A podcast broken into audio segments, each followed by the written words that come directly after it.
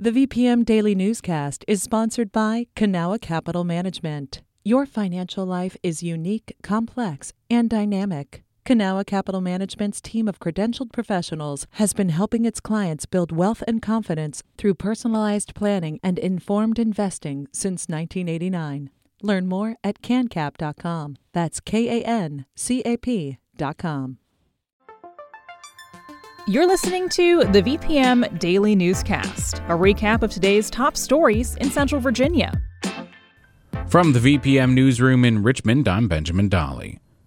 A new study from the American Society of Criminology finds U.S. counties that are more religious, more Republican, and have unstable economies are more likely to impose the death penalty. Whitney Evans reports. Researchers looked at a variety of factors that affect local decisions about imposing capital punishment. John Easey is a criminology professor at American University, and he co authored the paper. In reality, the death penalty is happening at the local level. County level prosecutors and other smaller districts are making these decisions whether to pursue a case or not. Researchers found a strong link between religion, partisan politics, and high unemployment, and the rate at which counties use the death penalty. Capital punishment reached a century peak after it was reinstated in 1977, rapidly declining starting in 1991. Robert Dunham with the Death Penalty Information Center says that's because murder rates have fallen, and so has support among every demographic. It's now absolutely clear that the death penalty not only risks that an innocent person will be convicted and sentenced to death uh, and will be executed, but uh, it's clear now that that definitely has occurred. Virginia is set to abolish the death penalty starting this year. Whitney Evans, VPM News. Governor Ralph Northam unveiled a new initiative yesterday to help Virginia students get access to financial aid for college. It pairs students with advisors for virtual one on one sessions to fill out the free application for federal student aid or FAFSA. During the pandemic, Northam's office says applications have dropped statewide by nearly 10%. It's even higher for schools with high concentrations of low income students. State officials highlight that some high school seniors have lost access to the resources they need to apply for this aid as they move to virtual classes. Families interested in registering can do so at virginiacan.org/fafsa. Richmond City Council is looking to rezone properties along Broad Street in the West End for transit-oriented development. As Roberto Roldan reports, that could mean higher density and less parking. City Council approved a resolution to start the rezoning process. It was sponsored by Councilmember Andreas Addison, who represents parts of the Museum District and the West End. Addison says he wants to change the zoning from General Business District to bring in more housing options. People were asking during a lot of the candidate forums, what can the first district do about affordable housing? Where are we helping this need for our city residents? And I said, maybe we're not doing enough, but we have opportunity, and I think that's along Broad Street. With new development popping up in nearby Henrico County, Addison says the rezoning change could also help encourage similar projects in Richmond.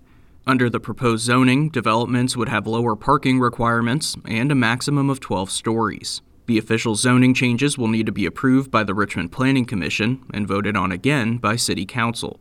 Roberto Roldan, VPM News. As Richmond City Council finalizes the 2022 budget, the city's public housing authority is asking for help getting a development off the ground. Richmond Redevelopment and Public Housing Authority will tear down Creighton Court this fall, and the agency is asking City Hall for $6.8 million to make infrastructure improvements ahead of construction. Councilwoman Stephanie Lynch says the budget is tight because of the pandemic, but this project is important. Not going to be a fun or easy process. We're really going to have to dig in deep, but we need to find the funding. Lynch suggested the city could also tap federal money from the COVID relief bill.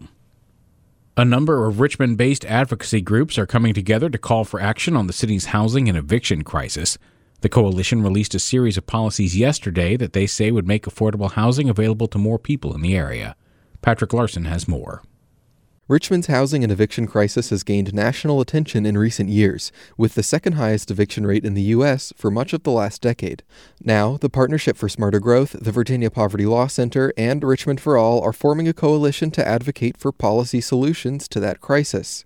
They say the city needs to adopt new zoning policies for affordable housing, then update their master plans to reflect goals to build more of it. The group is also calling for reforms to Richmond's Public Housing Authority. They say tenants don't get enough say in development and planning processes. Patrick Larson, VPM News.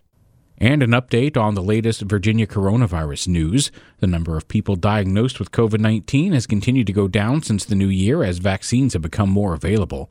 Some parts of Virginia have moved into Phase 1C in vaccination efforts.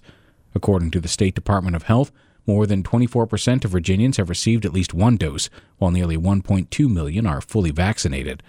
Governor Ralph Northam is expected to give an update on the state's. Re- Governor Ralph Northam is expected to give an update on the state's response. Governor Ralph Northam is expected to give an update on the state's response to the pandemic.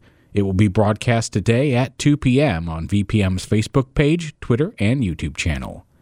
This is VPM News. This newscast was recorded on Monday, March 22nd at 8 p.m. Some of these stories may have changed from the time you've heard them. You can stay connected to what matters by heading to vpm.org/news or follow us on Facebook, Twitter, and Instagram at myvpm.